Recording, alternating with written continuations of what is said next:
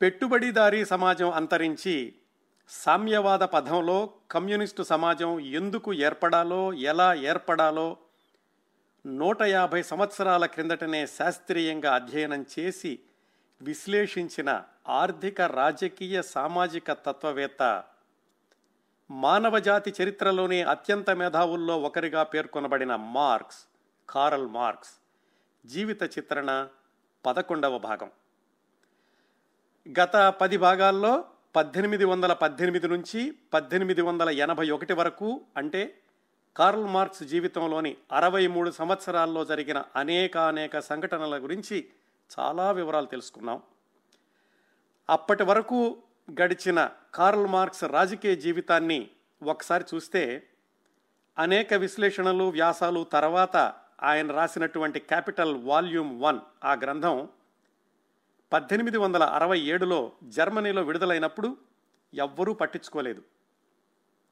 ఆ తర్వాత ఐదు సంవత్సరాలకి రష్యాలో అనువాదం చేయబడినప్పుడు మూడు వేల కాపీలు అమ్ముడుపోయాయి. ఫ్రెంచ్ అనువాదం పదివేల కాపీలు అమ్ముడుపోయాయి. పద్దెనిమిది వందల డెబ్భై ఒకటిలో జరిగిన ప్యారిస్ కమ్యూన్ సందర్భంగా కార్ల్ మార్క్స్ పేరు అందరికీ తెలిసింది. ఇది ఆయన రాజకీయ జీవితం అతి క్లుప్తంగా ఇంకా వ్యక్తిగత విషయాలకు వస్తే ఆయన ముగ్గురు కూతుళ్ళలో పెద్దమ్మాయి జెన్నీ చన్ పెద్దల్లుడు చార్లెస్ వాళ్ళు పద్దెనిమిది వందల ఎనభై ఎనభై ఒకటిలలో ఫ్రాన్స్కి మకాం మార్చారు. వాళ్ళకి ఐదవ సంతానంగా ఒక అబ్బాయి పుట్టాడని తెలిసి కార్ల్ మార్క్స్ భార్య జెన్నీ ఇద్దరూ ఫ్రాన్స్ వెళ్ళి చూసొచ్చారు. అయితే అప్పటికే కార్ల్ మార్క్స్ జెన్నీలు ఇద్దరికీ కూడా ఆరోగ్యం బాగుండడం లేదు. జెన్నీకైతే క్యాన్సర్ అని నిర్ధారణ కూడా అయ్యింది. వాళ్ళ రెండో అమ్మాయి లారా రెండో అల్లుడు పాల్ మూడో అమ్మాయి ఎలినార్ వీళ్ళు మాత్రం ఇంకా లండన్లోనే ఉన్నారు. ఇంట్లో సహాయకురాలు హెలెన్ ఎలాగో ఉంది. ఇది పద్దెనిమిది వందల ఎనభై ఒకటి మధ్యలో వచ్చేసరికి కార్ల్ మార్క్స్ కుటుంబం యొక్క పరిస్థితి. ఇక్కడ ఆపేసిన క్రిందటి భాగాన్ని కొనసాగింపుగా ఈరోజు పదకొండవ భాగంలో మిగతా విశేషాలు తెలుసుకుందాం. వీళ్ళిద్దరూ ఫ్రాన్స్ దగ్గర నుంచి వచ్చిన దగ్గర నుంచి కార్ల్ మార్క్స్ జెన్నీ ఇద్దరికీ కూడా ఆరోగ్యాలు రోజు రోజుకి దిగజారడం ప్రారంభమయ్యింది. డాక్టర్లు ఇద్దరిని కూడా వేరు వేరు గదుల్లో ఉంచి చికిత్స చేసేవాళ్ళు. కొన్ని వారాలైతే కార్ల్ మార్క్స్ని అసలు జెన్నీ ఉన్న గదిలోకి వెళ్ళొద్దు అని ఆంక్షలు కూడా విధించారు. అలా పద్దెనిమిది వందల ఎనభై ఒకటి నవంబర్ వచ్చింది. ఆ నెల చివరిలో బ్రిటిష్ వార్తాపత్రికల వాళ్ళు లీడర్స్ ఆఫ్ మోడర్న్ థాట్ అని ఒక వ్యాసాన్ని వ్రాస్తూ దాంట్లో కార్ల్ మార్క్స్ గురించి చాలా ప్రముఖంగా ప్రస్తావించారు. పద్దెనిమిది వందల ఎనభై ఒకటి నవంబర్ ముప్పైన ఆ వార్త జెన్నీకి చదివి వినిపించాడు కార్ల్ మార్క్స్. జెన్నీ చాలా ఆనందపడింది సహజంగానే ఎందుకంటే ఆమె చేసిన త్యాగాలన్నీ కూడా భర్త మేధావితనం ప్రపంచం గుర్తించాలనే కదా. ఆప్యాయంగా కార్ల్ మార్క్స్ చేతులు నిమురుతూ అతని కళ్ళల్లోకి ప్రేమగా చూసింది. ఈ లోకం నుంచి నిష్క్రమించబోయే ముందు జెన్నీకి లభించిన అతి చిన్న ఆనందం అదిగో భర్త గురించి అలా ప్రముఖంగా రాశారని. అది జరిగిన రెండు రోజులకి పద్దెనిమిది వందల ఎనభై ఒకటి డిసెంబర్ రెండున జెన్నీ క్యాన్సర్ వ్యాధికి లొంగిపోయింది. తన అరవై ఏడు ఏళ్ళ వయసులో భర్త దగ్గర ఉండగానే కన్నుమూసింది కార్ల్ మార్క్స్ జీవితంలో ఒక అధ్యాయం ముగిసింది. ఒక్కసారి ఈ అధ్యాయాన్ని మనం పునశ్చరణ చేసుకుందాం. ఇంతవరకు మనం క్లుప్తంగా జెన్నీ అని పిలుచుకుంటున్నాం కదా కార్ల్ మార్క్స్ భార్య. ఆవిడ పూర్తి పేరు Johanna Bertha Julie Jenny von Westphalen చాలా ధనవంతులైనటువంటి కుటుంబంలో పుట్టింది. చాలా గారాభంగా కాలు కింద పెట్టకుండా పెరిగింది. అద్భుత సౌందర్య రాశని అందరితోటి కూడా పొగడ్తలు అందుకుంది. తనకంటే నాలుగు సంవత్సరాలు చిన్నవాడైన కార్ల్ మార్క్స్ను ప్రేమించింది. కార్ల్ మార్క్స్లో ఏమి చూసి ప్రేమించింది? కేవలం అతని మేధస్సు మాత్రమే. ఎప్పటికైనా ప్రపంచగతిని మార్చే సిద్ధాంతకర్త అవుతాడు అన్న విశ్వాసం జెన్నీకి కార్ల్ మార్క్స్ ఇంకా విద్యార్థి దశలో ఉండగానే అంత గట్టి నమ్మకం ఏర్పడింది. అందుకనే నిశ్చితార్థం జరిగాక ఏడు సంవత్సరాల పాటు నిరీక్షించింది కార్ల్ మార్క్స్ను పెళ్ళి చేసుకోవడానికి. ఆ క్షణం నుంచి కన్ను మూసే చివరి నిమిషం దాకా కార్ల్ మార్క్స్కి అత్యంత ఆత్మీయమైన విశ్వసనీయమైన సహచరిగా జీవించింది. కష్టాలు బాధలు భరించలేని పేదరికం దేశం నుంచి దేశానికి ప్రవాసం సరైన జీవన పరిస్థితులు లేక పిట్టల్లా రాలిపోయినటువంటి నలుగురు పిల్లలు పసిపాప శవపేటిక కోసం రెండు పౌండ్లు లేక కార్ల్ మార్క్స్ కూడా ఎక్కడా అప్పు దొరకకపోతే తాను మిత్రుల దగ్గర నుంచి బతిమాలి రెండు పౌండ్లు తెచ్చి పాప శవాన్ని శ్మశానానికి పంపించిన దయనీయమైన సంఘటనలు కూడా చూసింది జెన్నీ. వరుసనే పిల్లలు పుట్టడంతో దిగజారిపోయిన తన ఆరోగ్యం మసూచి వినికిడి సమస్య డిప్రెషన్ ఎన్ని జరిగినా కానీ ఎందుకయ్యా ఈ జీవితం? ఎవరి కోసం నిన్ను బలి చేసుకుంటూ మమ్మల్ని బలి చేస్తున్నావు? పద మనూరు వెళ్ళిపోదాం. మీ అమ్మ మా అమ్మ ఇద్దరూ సహాయం చేయడానికి సిద్ధంగా ఉన్నారు. పిల్లల కోసమైనా మనం రాజీ పడదాం అని ఒక్కసారి ఒక్కటంటే ఒక్కసారి కూడా అనలేదు. కనీసం తనలో తాను కూడా అనుకోలేదు. భర్త వ్రాస్తున్న ఆర్థిక రాజకీయ సామాజిక విశ్లేషణల్ని ప్రపంచం అర్థం చేసుకునే రోజు కోసమనే జెన్నీ నిరంతరం నిరీక్షించింది. చాలా సంవత్సరాలు ఆయన వ్యాసాలను ఫెయిర్ చేస్తూ సెక్రటరీగా కూడా పనిచేసింది. ఏది? తన అనారోగ్యంతో పోరాడుతూ పిల్లల్ని చూసుకుంటూ భర్తకు సెక్రటరీగా పనిచేసింది. ఇంట్లో పని మనిషి హెలెన్ తల్లి అయినప్పుడు ఎంగెల్స్ ఆ బిడ్డకు తానే తండ్రి అని ప్రకటించినప్పటికీ నిజంగా మరి జెన్నీ నమ్మిందో లేదో కానీ భర్తకు ఏమాత్రం మచ్చ రాకూడదు అని సాటిలేని సంయమనాన్ని పాటించింది. పిల్లల విషయానికి వస్తే కూడా పెళ్ళైన తర్వాత అయినా వాళ్ళు సుఖంగా ఉంటారేమో అనుకుంది. అప్పుడు కూడా వాళ్ళు సుఖంగా బ్రతకలేకపోవడం చూసి నిస్సహాయంగా నిట్టూర్చింది. చిట్ట చివరికి జీవితపు చివరి సంవత్సరాల్లో క్యాన్సర్తో పోరాడి పోరాడి అలసిపోయి శాశ్వతంగా ఈ లోకం నుంచి నిష్క్రమించింది కార్ల్ మార్క్స్ పక్కన ఉండగానే. జెన్నీ చేసినటువంటి ఈ త్యాగాలన్నీ కూడా చాలా చోట్ల గ్రంథస్థం కాకపోవచ్చు కానీ జెన్నీ లేని కార్ల్ మార్క్స్ని ఊహించుకోలేం. ఒక్కసారి వెనక్కి వెళ్ళి మనం ఈ పది భాగాలు వింటే జెన్నీ యొక్క ప్రభావం కార్ల్ మార్క్స్ మీద ఎంత ఉందో అర్థమవుతుంది. జెన్నీ లేకుండా కార్ల్ మార్క్స్ ఇన్ని సాధించేవాడా? అంటే లేదు అని చెప్పడానికి సందేహించాల్సిన అవసరం లేదు అని ఆయన సన్నిహితులందరూ కూడా ఏకగ్రీవంగా అంగీకరించిన వాస్తవం. ఒక విధంగా చెప్పాలంటే జెన్నీ చేసింది త్యాగం కాదు ఆత్మత్యాగం అనవచ్చు హైగేట్ శ్మశాన వాటికలోనే జెన్నీని సమాధి చేశారు. అప్పటికి నాలుగైదు సంవత్సరాల క్రిందట పెద్ద మనవణ్ణ కూడా అదే శ్మశాన వాటికలో సమాధి చేశారు. భార్య యొక్క పార్థివ దేహాన్ని శ్మశానానికి తీసుకెళ్ళే అంతిమ యాత్రలో కార్ల్ మార్క్స్ లేడు. అంత్యక్రియలు కూడా ఆయన వెళ్ళలేదు. చనిపోవడానికి రెండు మూడు రోజుల ముందు నర్సుకు చెప్పిందట జెన్నీ మేమిద్దరం లోకాల దూరంలో ఉన్నా కానీ కలిసే ఉంటాము అని. కార్ల్ మార్క్స్ వెళ్ళకపోవడానికి కారణం ఏమిటంటే అది డిసెంబర్ నెల గడ్డ కట్టించే చలి ఆయనేమో మంచం నుంచి లేవలేని స్థితిలో ఉన్నాడు. పైగా జెన్నీ మృతదేహాన్ని భూస్థాపితం కావడం చూసి తట్టుకోగలడో లేడోనని మిత్రులందరికీ కూడా చాలా భయం వేసింది. అందుకని ఎంత వస్తానన్నా కానీ కార్ల్ మార్క్స్ని రావద్దని చెప్పి ఆయన ఇంట్లోనే ఉంచేశారు. అంత్యక్రియల్లో ఎంగెల్స్ జెన్నీ గురించి ఒక స్మృతి సందేశాన్ని చదివాడు. దాంట్లో ఆయన చెప్పాడు ఈ మహిళ మేధస్సు ఈ మహిళ త్యాగాలు చాలామందికి తెలియకపోవచ్చు. కార్ల్ మార్క్స్ కలలు కంటున్న మరో ప్రపంచం ఏర్పడిన రోజున అందులో జెన్నీకి కూడా భాగస్వామ్యం ఉంటుంది అన్న విషయాన్ని మనం మర్చిపోకూడదు అని ఆయన చదివిన అంతిమ ప్రసంగంలో పేర్కొన్నాడు ఎంగెల్స్. ఆ తర్వాత ఒక మిత్రుడికి ఉత్తరం రాస్తూ ఎంగెల్స్ చెప్పాడు జెన్నీ చనిపోయింది. కార్ల్ మార్క్స్ బ్రతికున్నా కానీ చనిపోయినట్లుగానే ఉన్నాడు. ఆయన భౌతిక దేహంలో జీవం ఏమాత్రం లేదు అని మిత్రుడికి రాశాడు. ఇదంతా జరిగింది పద్దెనిమిది వందల ఎనభై ఒకటి డిసెంబర్ మొదట్లో. పద్దెనిమిది వందల ఎనభై రెండో సంవత్సరం వచ్చింది. ముప్పై ఎనిమిది సంవత్సరాల జీవన సహచరి వెళ్ళిపోయింది. కార్ల్ మార్క్స్ జీవితంలో నుంచి కళ కాంతి చురుకుదనం ఆలోచన శక్తి ఇవన్నీ కూడా సహజంగానే నెమ్మది నెమ్మదిగా పక్కకి తప్పుకుంటున్నాయి. మరి దగ్గరలో ఇద్దరు కూతుళ్ళు ఉన్నారు కదా వాళ్ళు మిత్రుడు ఎంగెల్సు ఇంట్లో ఎలాగూ సహాయకురాలు హెలెన్ వీళ్ళందరూ కూడా కార్ల్ మార్క్స్ని అతి జాగ్రత్తగా చూసుకుంటున్నప్పటికీ మనం ఊహించుకోవచ్చు ఆయన పరిస్థితి ఎలా ఉంటుందో. మానసికంగా ఒంటరివాడైపోయాడు. కొన్నిసార్లు బయటికి సాయంకాలం వాకింగ్ అని వెళ్తుండేవాడు. పాత కోటు పాత టోపీ కర్ర చేతిలో పట్టుకుని అలా వెళ్ళినప్పుడు కూడా దిగులుగా ఎక్కడో ఏదో ఆలోచిస్తూ ఉండేవాడు. ఎక్కడికి వెళ్ళాలో కూడా తెలియదు నాలుగైదు వీధులు తిరిగి మళ్ళీ వెనక్కి వస్తూ ఇల్లేదో మర్చిపోయేవాడు. చేతిలో ఉన్న తాళం చెవితోటి ఏదో ఇంటికి వెళ్ళి తలుపు తీయడానికి ప్రయత్నించేవాడు. అది రాకపోతే ఓహో ఇది నా ఇల్లు కాదా అనుకుని పక్కింటికి వెళ్ళేవాడు. ఇలా జరగడం చాలా మామూలు అయిపోయింది ఇంకా ఆయన ఆరోగ్య పరిస్థితి ఎప్పటి నుంచో బాగోలేదు కదా. రోజు రోజుకి పెరుగుతున్నటువంటి శరీరం మీద కురుపులు నివారణకి డాక్టర్లు ఏం చెప్పారంటే ఇవి బాగా పెరిగిపోయినాయి మందులు కూడా తగ్గడం లేదు. అందుకని శరీరానికి అయోడిన్ రాయండి అని చెప్పారు. అది రాసేసరికి శరీరం అంతా కూడా మంటల్లో మండుతున్నట్లుగా ఉండేది.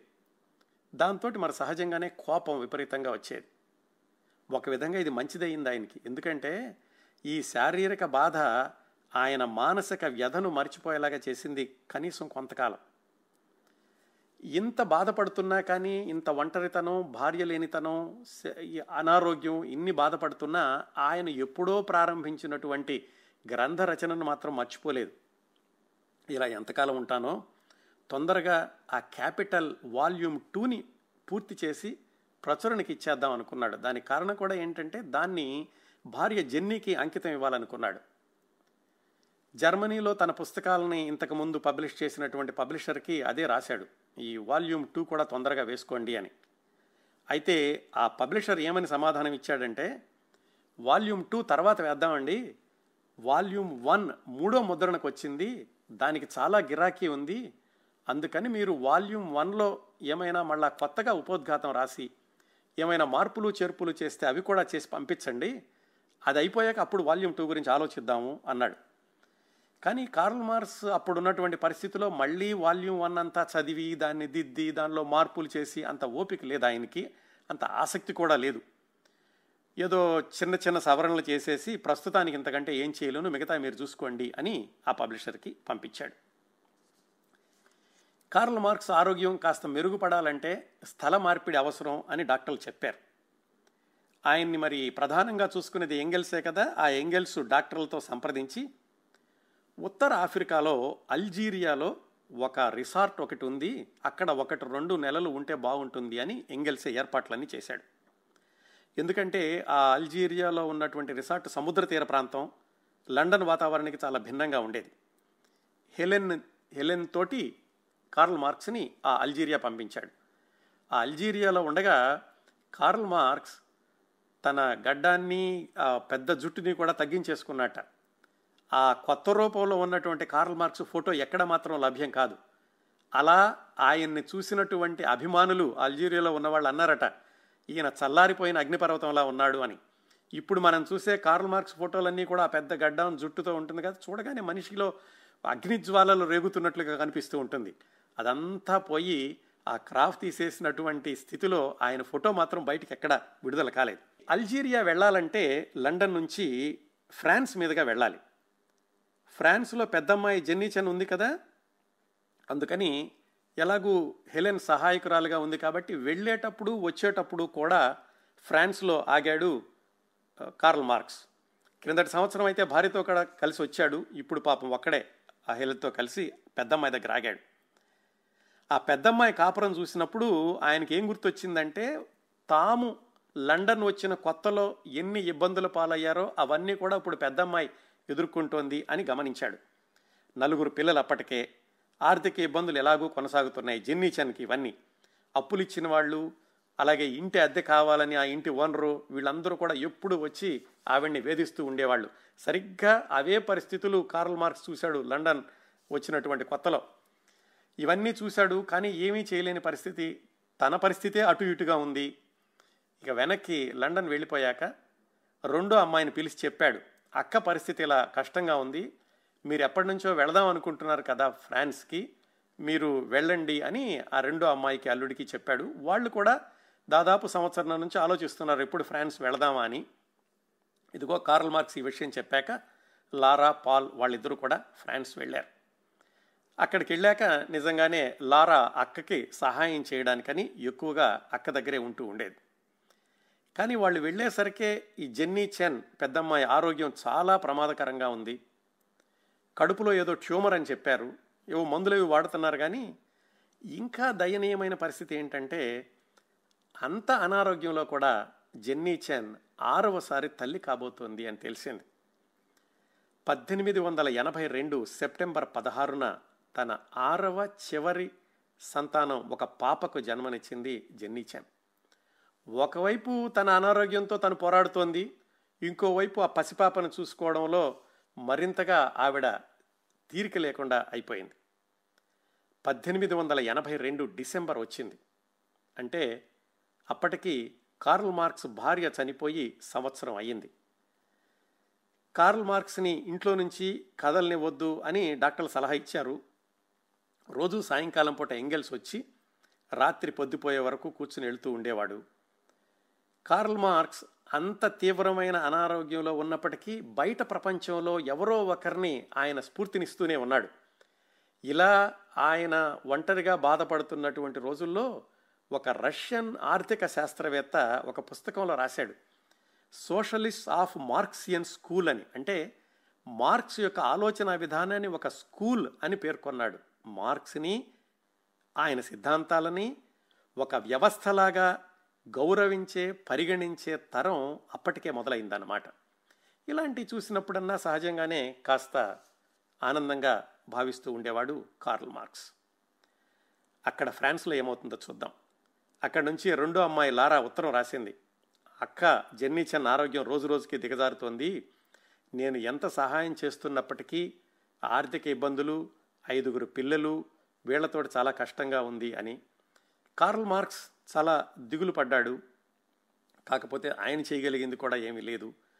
పద్దెనిమిది వందల ఎనభై రెండు చివరికి వచ్చేసరికి చిన్నీ చెన్ ఆరోగ్యం పూర్తిగా దిగజారిపోయి మంచానికి అతుక్కుపోయింది. శరీరంలో లోపల ఎక్కడో ఏ భాగంలోనో రక్తస్రావం అవుతోంది అని డాక్టర్లకు తెలిసింది కానీ అది ఎక్కడో కనిపెట్టలేకపోయారు. ఒక్కసారి వెళ్ళి కూతుర్ని చూసొస్తాను అని ఇంగిల్స్తో చెప్పాడు. కానీ ఆయన ఆరోగ్యం దృష్ట్యా అస్సలు కదలొద్దు అని డాక్టర్లు హెచ్చరించడంతో వెళ్ళలేదు. పైగా ఎట్లాగొట్లాగో కష్టపడి ఆ స్థితిలో వెళదామన్నా కానీ వెళ్ళినప్పటికీ కూడా పెద్దమ్మాయికి మళ్ళా ఎక్కువ ఇబ్బంది కలిగించిన వాడే అవుతాడు అనుకున్నాడేమో కానీ ఇంకా కదలలేకపోయాడు. కానీ ఇంకెప్పుడూ పెద్ద కూతుర్ని చూడలేను అని మరి ఆ క్షణంలో ఆయన అనుకున్నాడో లేదో కానీ పద్దెనిమిది వందల ఎనభై మూడు జనవరి పదకొండు. అప్పుడేమైందంటే ఒక వారం రోజుల ముందు కార్ల్ మార్క్స్ని ఆ లండన్కి దగ్గరలోనే ఐల్ ఆఫ్ హైట్ అని ఒక ద్వీపం లాంటిది ఉంటే అక్కడికి పంపించాడు ఎంగెల్స్. కొన్ని రోజులు అక్కడ విశ్రాంతి తీసుకోమని డాక్టర్లను అడిగే ఎందుకంటే ఆరోగ్యం మరీ దిగజారుతుండేసరికి.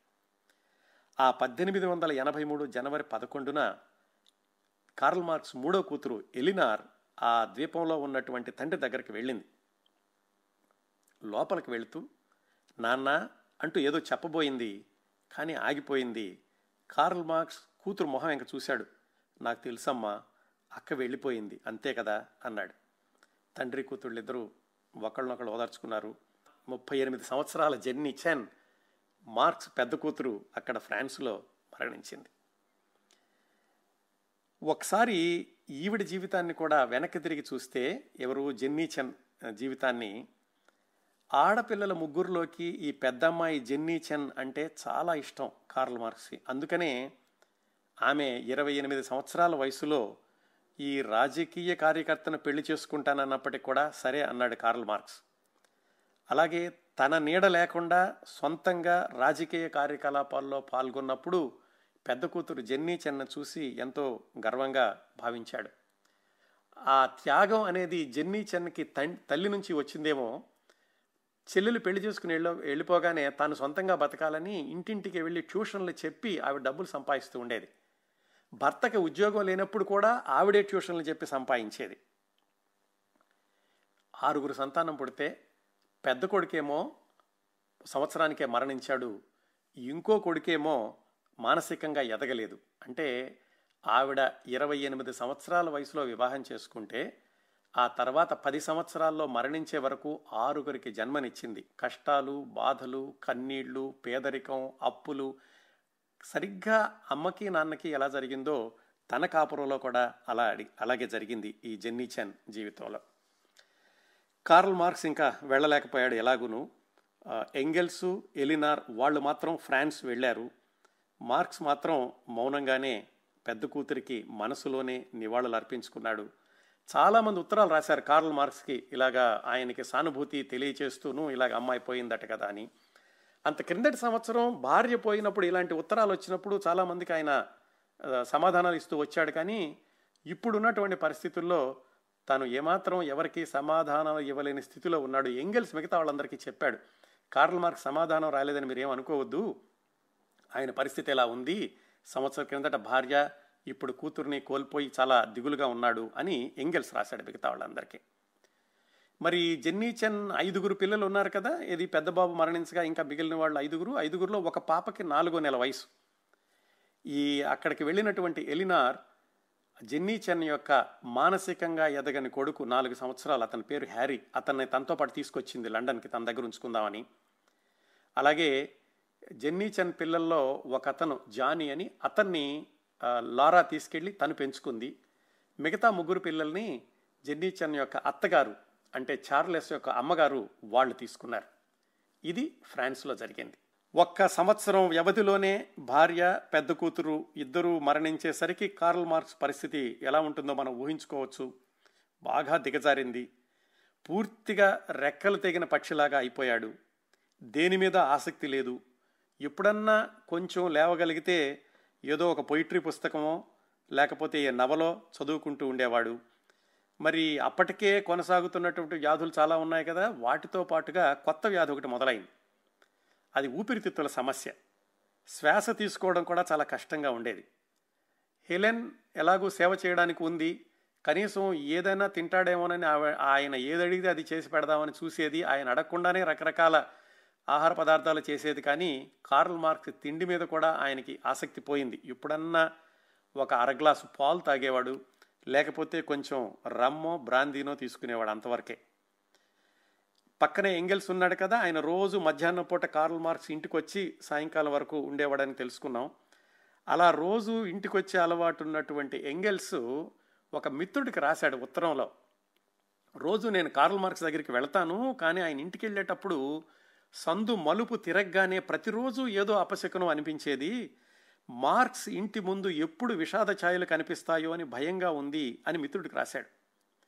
కానీ మరి ఎంత భయపడినా ఎంత వద్దనుకున్నా ప్రతి మనిషి జీవితంలో తప్పనిసరిగా వచ్చే రోజు ఒకటి ఉంది కదా. ఆ రోజు కార్ల్ మార్క్స్కి పద్దెనిమిది వందల ఎనభై మూడు మార్చి పద్నాలుగున వచ్చింది. ఆ రోజు మధ్యాహ్నం ఎప్పట్లాగానే రెండున్నర ప్రాంతంలో ఎంగెల్స్ కార్ల్ మార్క్స్ ఇంటికి వెళ్ళాడు.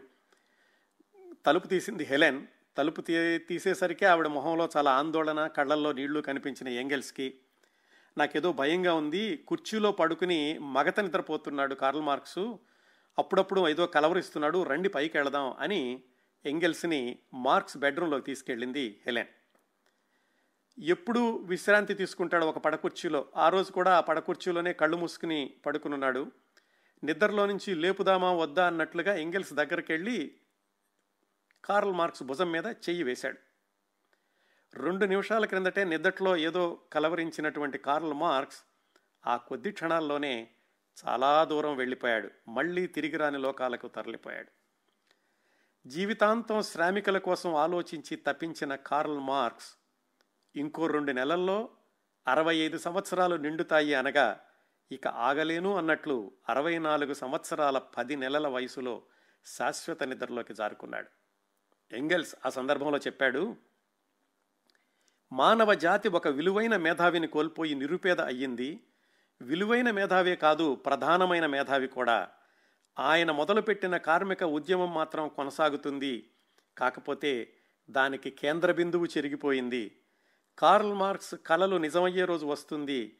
కార్మిక రాజ్యం రుజువయ్యే కాలం వస్తుంది అన్నాడు ఎంగెల్స్. మార్క్స్ కార్ల్ మార్క్స్ గత పది భాగాలుగా మాట్లాడుకుంటున్నాం. సోషలిస్టు సిద్ధాంతకర్త కమ్యూనిస్టు పితామహుడు శ్రామిక జన పక్షపాతి ఆర్థిక తత్వవేత్త ఇలాగా ఎన్ని విశేషణాలు మనం మార్క్స్ గురించి చెప్పుకున్నప్పటికీ ప్రాథమికంగా కార్ల్ మార్క్స్ కూడా ఒక మనిషే మామూలు మనిషే మనలాంటి మనిషే. వ్యక్తిగత జీవితం కుటుంబం రాగద్వేషాలు భావోద్వేగాలు మానవ సంబంధాల్లో వెలుగు నీడలు ఇవన్నీ ఉన్నాయి ఆయన జీవితంలో. ఇవన్నీ కూడా చూసాం మనం గత పది భాగాలుగాను. ఈ కోణంలో నుంచి ఒక్కసారి కార్ల్ మార్క్స్ జీవితాన్ని సమీక్షిస్తే ఆయన విద్యార్థిగా ఉన్న రోజుల్లో బుద్ధిగా చదువుకుని నిలకడగా ఉద్యోగం చేసుకో అన్న తండ్రి మాట వినలేదు. ఉద్యమాలు సిద్ధాంతాలు మాని కాస్త సంపాదన వైపు దృష్టి మళ్ళించి భార్యా పిల్లల్ని భద్రంగా చూసుకో అని చెప్పిన తల్లి మాట వినలేదు. గుడ్డిగా తననే నమ్ముకున్నటువంటి భార్య చెన్ని మిగిలిన పిల్లలు ముగ్గురు చివరి పది సంవత్సరాల్లో తప్ప ప్రతి నిత్యము కూడా పేదరికమే జీవన మార్గం అయ్యింది. అయినా కానీ చెల్లించలేదు. బయట ఆయన తిరిగేటటువంటి రాజకీయ వర్గాల్లో తన వాదనే నెగ్గాలి అని నియంతలాగా ఉండేవాడు. కానీ ఇంటికి వచ్చేసరికి ప్రేమానురాగాలు కురిపించే భర్త తండ్రి అయ్యి ఉండేవాడు. తను ఆశించినటువంటి మార్పు తను ఊహిస్తున్నటువంటి మార్పు తను కలలకంటున్నటువంటి మార్పు తన జీవిత కాలంలో సాధ్యమా అని సంశయం ఇసుమంతైనా లేకుండా చిట్ట చివరి శ్వాస దాకా కార్మిక సంక్షేమం గురించి సమాజంలో వర్గ విభేదాల నిర్మూలన గురించే ఆలోచించాడు.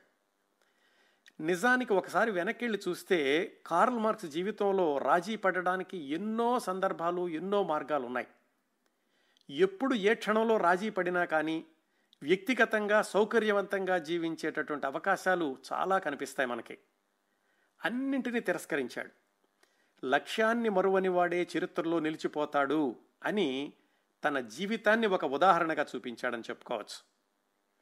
ఒకవైపు జెన్నీ ఇంకోవైపు హెలెన్ మరోవైపు ఎంగెల్స్. వీళ్ళందరూ ఇచ్చినటువంటి ధైర్యం బలం విశ్వాసం ఇవన్నీ కూడా కార్ల్ మార్క్స్ని జీవితాంతం కాపాడాయి అనడంలో ఏమాత్రం సందేహించాల్సిన అవసరం లేదు. మనం ఎక్కడ చూసినా కార్ల్ మార్క్స్ గురించే చదువుతాం కార్ల్ మార్క్స్ గురించే మాట్లాడుకుంటూ ఉంటాం కానీ కార్ల్ మార్క్స్ గురించి మాట్లాడుకున్న ప్రతిసారి ఈ ముగ్గురు గురించి కూడా తప్పనిసరిగా మనం మాట్లాడుకోవాలి అని ఇదిగో ఇప్పటి వరకు మనం తెలుసుకున్నటువంటి విశేషాలు వచ్చే వారం కూడా తెలుసుకోబోయే విశేషాల్లో మనకి నిర్ధారణ అవుతుంది. కార్ల్ మార్క్స్ మరణించినటువంటి మూడు రోజుల తర్వాత అంటే మార్చి పదిహేడు పద్దెనిమిది వందల ఎనభై మూడున అంత్యక్రియలకు ఏర్పాట్లు చేశారు. సహజంగానే ఇంకా ఎంగెల్సే అన్నిటికీ ముందున్నాడు. మృతదేహాన్ని శవపేటికలో పెట్టే ముందు కార్ల్ మార్క్స్ చొక్కా జేబులో ఏదో ఉంది అని ఎంగెల్స్ తీసి చూశాడు. మూడు ఫోటోలు కనిపించినాయి. అవి ఎవరివంటే కార్ల్ మార్క్స్ తండ్రిది కార్ల్ మార్క్స్ భార్యది కార్ల్ మార్క్స్ పెద్ద కూతురిది. ఆ ఫోటోలు ఎప్పుడూ కూడా జేబులోనే ఉంచుకునేవాడు అని అప్పుడు తెలిసింది మిగతా వాళ్ళందరికీ కూడా.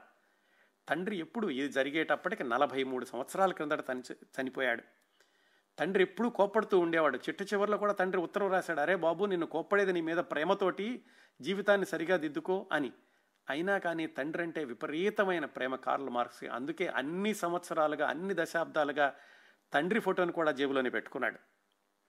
నిశ్శబ్దంగా ఎంగెల్స్ ఆ ఫోటోల్ని కార్ల్ మార్క్స్ మొహ మృతదేహం మీద ఉంచి ఆ తర్వాత ఆ మృతదేహాన్ని శవపేటికలోకి చేర్చారు.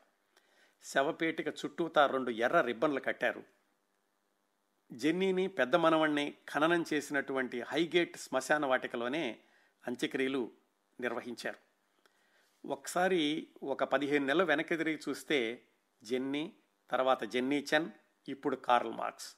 అంటే పదిహేను నెలల వ్యవధిలో మార్క్స్ కుటుంబంలోని ముగ్గురికి అంతిమ ఆత్మీయ సందేశాలు చదివే చదివాడు ఎంగెల్స్. ఇంకా విచిత్రం ఏంటంటే ఈ కార్ల్ మార్క్స్ అంత్యక్రియల్లో పాల్గొన్నది కేవలం పదకొండు మంది మాత్రమే. మార్క్స్ కూతుళ్ళిద్దరూ అల్లుళ్ళిద్దరూ అలాగే ఎంగెల్స్ హెలెను వీళ్ళు కాక మిత్రులు ఐదారుగురు మంది మాత్రమే ఉన్నారు. అంటే మరి కార్ల్ మార్క్స్కి అభిమానులు అనుచరులు చాలామంది ఉన్నారు కదా. వాళ్ళు నిజంగానికి వేల సంఖ్యలో ఉన్నారు. అయితే కార్ల్ మార్క్స్ యొక్క మరణ వార్త ప్రజల్లోకి వెళ్ళడంలో ఒక చిన్న గందరగోళం జరిగింది. ఆయన చనిపోయినటువంటి రెండు రోజులకి రాయిటర్ వార్తా సంస్థ వాళ్ళు ఇలా కార్ల్ మార్క్స్ చనిపోయాడు అని చెప్పారు కానీ ఆయన ఫ్రాన్స్లో వాళ్ళ అమ్మాయి దగ్గర చనిపోయాడని చెప్పారు. ఎందుకంటే అంతకుముందు తరచూ వాళ్ళ అమ్మాయి దగ్గరికి వెళ్ళి రావడం అలాగే లండన్లో లేకుండా వివిధ ఈ అల్జీరియాకి ఐల్ ఆఫ్ హైట్కి వెళ్ళడం వీటితోటి లండన్లో జరిగిందని వాళ్ళకి సరిగైనటువంటి సమాచారం అందలేదు. వాళ్ళు రాయిటర్ వాళ్ళు అలా ప్రకటించిన మరో రెండు రోజులకి ఫ్రాన్స్ పేపర్లో రాశాయి. కార్ల్ మార్క్స్ ఇక్కడ కాదు లండన్లోనే మరణించాడని. ఈ గందరగోళంతో అనుచరులకి కార్యకర్తలకి తెలిసేసరికి నాలుగైదు రోజులు పట్టింది. అప్పటికే కార్ల్ మార్క్స్ ఖననం పూర్తయింది. ఆ కార్యకర్తలందరూ కూడా తండోపతండాలుగా కార్ల్ మార్క్స్ ఇంటికి వచ్చారు. కాకపోతే విషయం తెలుసుకుని నిరాశతో వెళ్ళిపోయారు. ఎంతమంది వచ్చారంటే ఆ పోలీసులందరూ వచ్చి చుట్టూత కాపలా కాశారట. కార్ల్ మార్క్స్ ఇంటికి ఇంతమంది వస్తున్నారు ఏమిటి అని. ఎంగిల్స్ తర్వాత ఎక్కడో ఒక ఉత్తరంలో రాశాడు. పోలీసులందరూ మేమేదో బాంబులు తయారు చేసుకుంటున్నామని మా ఇంటి చుట్టతా పహారా కాశారు. నిజానికి మేమేదో విస్కీ తాగుతూ కార్ల్ మార్క్స్ జ్ఞాపకాలను మననం చేసుకుంటున్నాము అని ఆయన రాశాడు. అలా కార్ల్ మార్క్స్ అంత్యక్రియలు జరిగినటువంటి వారం రోజుల లోపే కార్ల్ మార్క్స్ కుటుంబం నుంచి మరొక మృతదేహం ఆ శ్మశాన వాటికకి చేరుకోవడం అనేది ఇంకొక విషాదం. అది ఎలా జరిగిందంటే పెద్దమ్మాయి జెన్నీ చెన్ అంతకు రెండు నెలల క్రిందట మనసి మరణించింది కదా ఆమెకున్నటువంటి మానసికంగా ఎదగని నాలుగు సంవత్సరాల పిల్లవాడిని ఈ కార్ల్ మార్క్స్ మూడో కూతురు ఎలినార్ తీసుకొచ్చిందని కూడా చెప్పుకున్నాం. ఆ నాలుగేళ్ళ కుర్రాడు తాత కార్ల్ మార్క్స్ మరణించినటువంటి నాలుగైదు రోజులకి ఆ కుర్రాడు కూడా చనిపోయాడు. అతన్ని కూడా ఇదిగో అక్కడే సమాధి చేశారు. అంటే ఆ హైగేట్ శ్మశాన వాటికలో కార్ల్ మార్క్స్ చెన్నీ వాళ్ళ మనవాళ్ళిద్దరూ నలుగురు కూడా శాశ్వత విశ్రాంతి తీసుకున్నటువంటి ప్రదేశం అది అయ్యింది. మరొక ఏడు సంవత్సరాల్లో మరొక ఆత్మీయురాలు అదే ప్రదేశంలో శాశ్వత నిద్ర తీసుకోవడానికి వెళ్ళింది. ఆవిడ ఎవరు ఏమిటి ఎలా జరిగింది మనం తర్వాత మాట్లాడుకుందాం. ఇవన్నీ సర్దుకున్నాక ఎంగెల్సు కార్ల్ మార్క్స్ రాస్తున్నటువంటి పేపర్లు అవన్నీ ఏమున్నాయా అని చూసి చాలా ఆశ్చర్యపోయాడు. వేలాది పేజీల మాన్యుస్క్రిప్ట్లు ఉన్నాయి. అందులో capital volume two volume three volume four మూడు కూడా దాదాపుగా పూర్తయినటువంటి దశల్లో ఉన్నాయి. దాదాపుగా పూర్తవడమే. ఎప్పుడు పూర్తవడం అనేది కార్ల్ మార్క్స్ దగ్గర ఉండేది కాదు. అందరూ అడుగుతుంటే అయిపోతుంది అయిపోతుంది అనేవాడే కానీ అయిపోయింది అని ఎప్పుడు చెప్పేవాడు కాదు. ఎందుకంటే అయిపోయింది అని చెబితే పబ్లిషర్లు ఎగరేసుకుపోవడానికి సిద్ధంగా ఉన్నారు. పైగా తనకి తృప్తిగా వచ్చే వరకు కూడా దాన్ని బయటకు విడుదల చేసేవాడు కాదు. అందుకని ఆ volume two volume three volume four ఇంకా కార్ల్ మార్క్స్ ఆ గ్రంథాలయంలోనూ కార్ల్ మార్క్స్ డ్రాయింగ్ రూమ్లోనే ఉండిపోయినాయి. అన్ని వేల పేజీల వ్రాత ప్రతుల్ని చూసిన వాళ్ళందరూ కూడా ఆశ్చర్యపోయారు. ఇంగిల్స్ తరచూ చర్చల్లో పాల్గొంటూ ఉండేవాడు కార్ల్ మార్క్స్ తోటి. ఆయనకే ఆశ్చర్యం వేసింది ఇన్ని వేల పేజీలు ఇప్పుడు రాశాడా అని. డజన్ల కొద్ది నోట్బుక్లలో ఇవన్నీ ఉన్నాయన్నమాట. వీటన్నిటినీ సంస్కరించి పూర్తి చేసి ఆ volume two volume three volume four publish చేయగలిగినటువంటి సమర్థత ఆయన కార్ల్ మార్క్స్ యొక్క ఆలోచనలు అర్థం చేసుకునేటటువంటి శక్తి ఉన్నవాడు ఎంగెల్స్ ఒక్కడే. ఆయన పిల్లలకి చెప్పాడు కార్ల్ మార్క్స్ పిల్లలకి ఇలాగా ఈ పుస్తకాలన్నింటినీ నేను చూసి పరిష్కరించి వీటిని పబ్లిష్ చేయిస్తాను అని. ఆ రోజు నుంచి కూడా ఎంగిల్స్లోకి కార్ల్ మార్క్స్ ఆత్మ ప్రవేశించింది అనుకోవచ్చు. అంతకుముందు ఎలాగైతే కార్ల్ మార్క్స్ ఎప్పుడూ ఈ పేపర్లు రాయడం పరిశోధనలు చేయడం వీటిల్లో ఉండేవాడో సరిగ్గా అదే స్థితిలోకి వెళ్ళాడు ఎంగెల్స్ తర్వాత.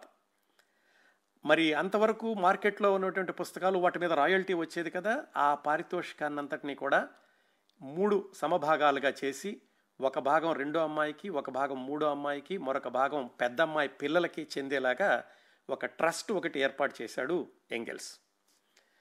ఇలా పద్దెనిమిది వందల ఎనభై మూడు గడిచింది. కార్ల్ మార్క్స్ మొట్టమొదటి వర్ధంతి పద్దెనిమిది వందల ఎనభై నాలుగు మార్చి పద్నాలుగున జరిగింది. ఈ వర్ధంతికి వివిధ దేశాల నుంచి ఆరు వేల మంది కార్యకర్తలు కార్మిక సంఘాల ప్రతినిధులు అభిమానులు వచ్చారు. మరి ఆయన చనిపోయినప్పుడైతే పదకొండు మందే ఉన్నారు వార్త తెలియక అనుకున్నాం కదా వర్ధంతికి ఆరు వేల మంది వచ్చారు.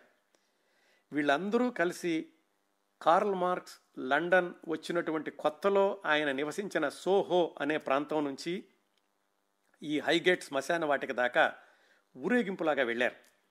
ఇంతమంది ఒక్కసారి శ్మశాన వాటికలోకి వెళితే తొక్కిసలాట జరుగుతుంది అని భావించి బ్రిటిష్ ప్రభుత్వం ఐదు వందల మంది పోలీసుల్ని నియమించింది ఆ శ్మశాన వాటిక చుట్టూత భద్రత కోసం అని. అయితే ఈ వెళ్ళిన వాళ్ళందరూ కూడా ఎవరో కొంతమంది మాత్రం లోపలికి వెళ్ళారు. ఈ ఆరు వేల మంది దగ్గరలోనే ఉన్నటువంటి ఒక పార్కులో ఒక సమావేశం ఇలాగ ఏర్పాటు చేసుకుని కార్ల్ మార్క్స్ యొక్క జ్ఞాపకాలను ఎమరవేసుకుంటూ ఆయన యొక్క సిద్ధాంతాలని మళ్ళా ఒకసారి గుర్తు తెచ్చుకు గుర్తు తెచ్చుకొని ఆయన ఆశించినటువంటి ఆశయాలకు మనందరం కూడా పునరంకితం కావాలని ఆ కార్యకర్తలు వాళ్ళందరూ కూడా అక్కడ సమావేశంలో తీర్మానించుకున్నారు.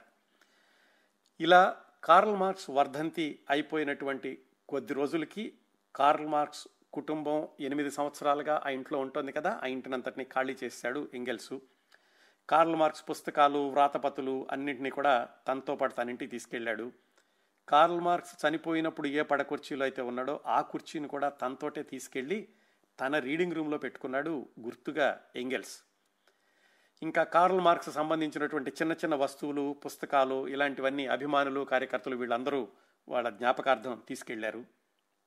ముప్పై ఎనిమిది సంవత్సరాలుగా కార్ల్ మార్క్స్ కుటుంబాన్నే నమ్ముకుంటూ ఉన్న ఒక మనిషి ఉంది ఆ కుటుంబంలో. తెలుసు కదా పని మనిషి సహాయకురాలు హెలెన్. మరి ఇప్పుడు ఆవిడ ఎక్కడికి వెళ్తుంది ఎంగిల్స్ దగ్గరికి వెళ్ళింది.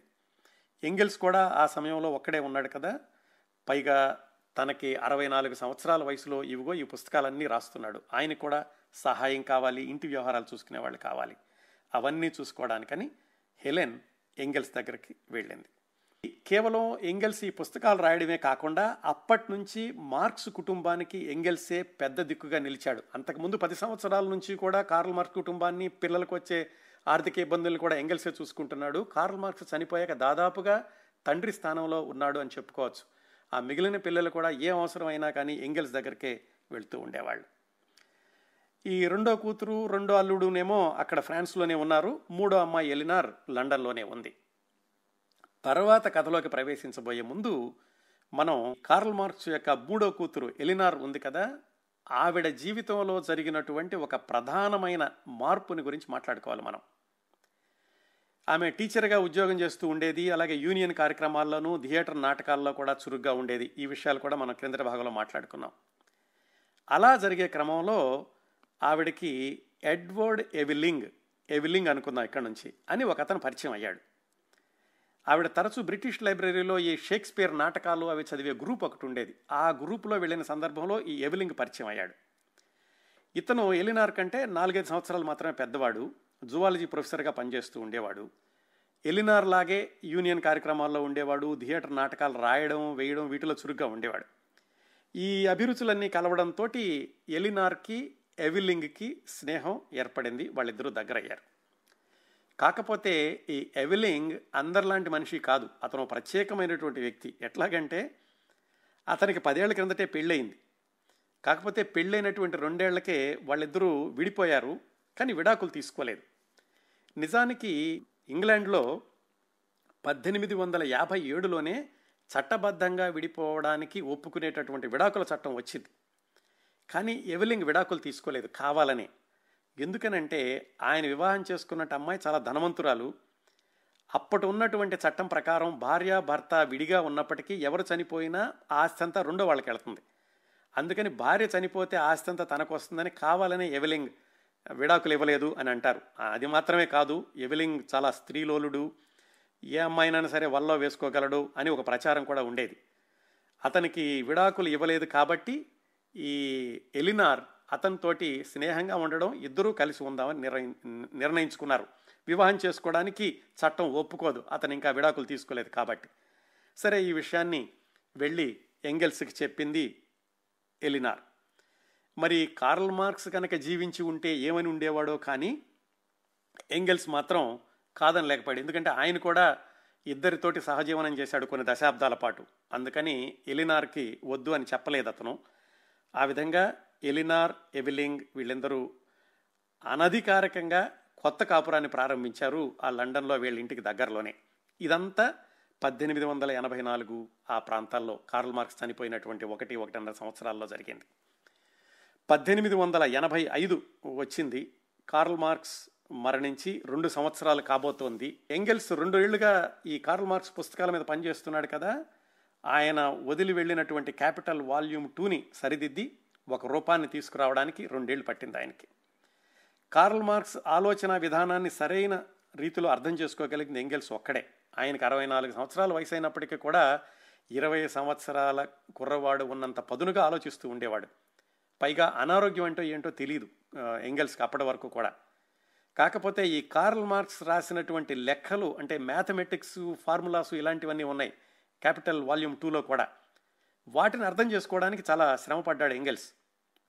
కార్ల్ మార్క్స్కి అయితే డిఫరెన్షియల్ క్యాలిక్యులస్ అనేటటువంటి సబ్జెక్టు ఒక కథల పుస్తకం చదివినట్టుగా చదువుతూ ఉండేవాడు. ఎంగెల్స్ మాత్రం లెక్కలో అంత పట్టు ఉన్నవాడు కాదు. ఎలాగో అవన్నీ అధిగమించి వాల్యూమ్ టూని ముద్రణకు సిద్ధమయ్యేటటువంటి స్థాయికి తీసుకొచ్చాడు ఎంగెల్సు పద్దెనిమిది వందల ఎనభై ఐదు జనవరి మొదట్లో. ఇక్కడి నుంచి ప్రారంభించి ఈ capital volume two volume three volume four ఎప్పుడు పబ్లిష్ అయినాయి అవి ప్రపంచంలోకి ఎలా వెళ్ళినాయి అలాగే మనం ఇంకా కార్ల్ మార్క్స్ జీవితంలో చూసినటువంటి కొన్ని ప్రధానమైనటువంటి పాత్రలు ఉన్నాయి. ఎవరు మనం మాట్లాడుకుంటున్న ఎంగెల్సు హెలెను అలాగే మిగిలినటువంటి కూతుళ్ళు లారా ఎలినార్ వాళ్ళ అల్లుళ్ళు ఇంకో వ్యక్తి ఉన్నాడు హెలెన్కి పుట్టినటువంటి కొడుకు అతని గురించి ఇంతవరకు మనం చెప్పుకోలేదు. అతను వీళ్ళందరూ కూడా కార్ల్ మార్క్స్ యొక్క ఆశయాలని సోషలిస్టు సిద్ధాంతాలని ముందుకు తీసుకెళ్ళడంలో శ్రమపడడమే కాకుండా వాళ్ళ యొక్క చివరి రోజులు కూడా చాలా దయనీయంగాను హృదయ విదారకంగాను కూడా ఉంటాయి. అవన్నీ ఎలా జరిగినాయి? ఈ విశేషాలతోటి వచ్చే వారం కార్ల్ మార్క్స్ జీవిత చిత్రణ పన్నెండవ భాగంతో ఈ కార్యక్రమ పరంపరను మనం పూర్తి చేద్దాం.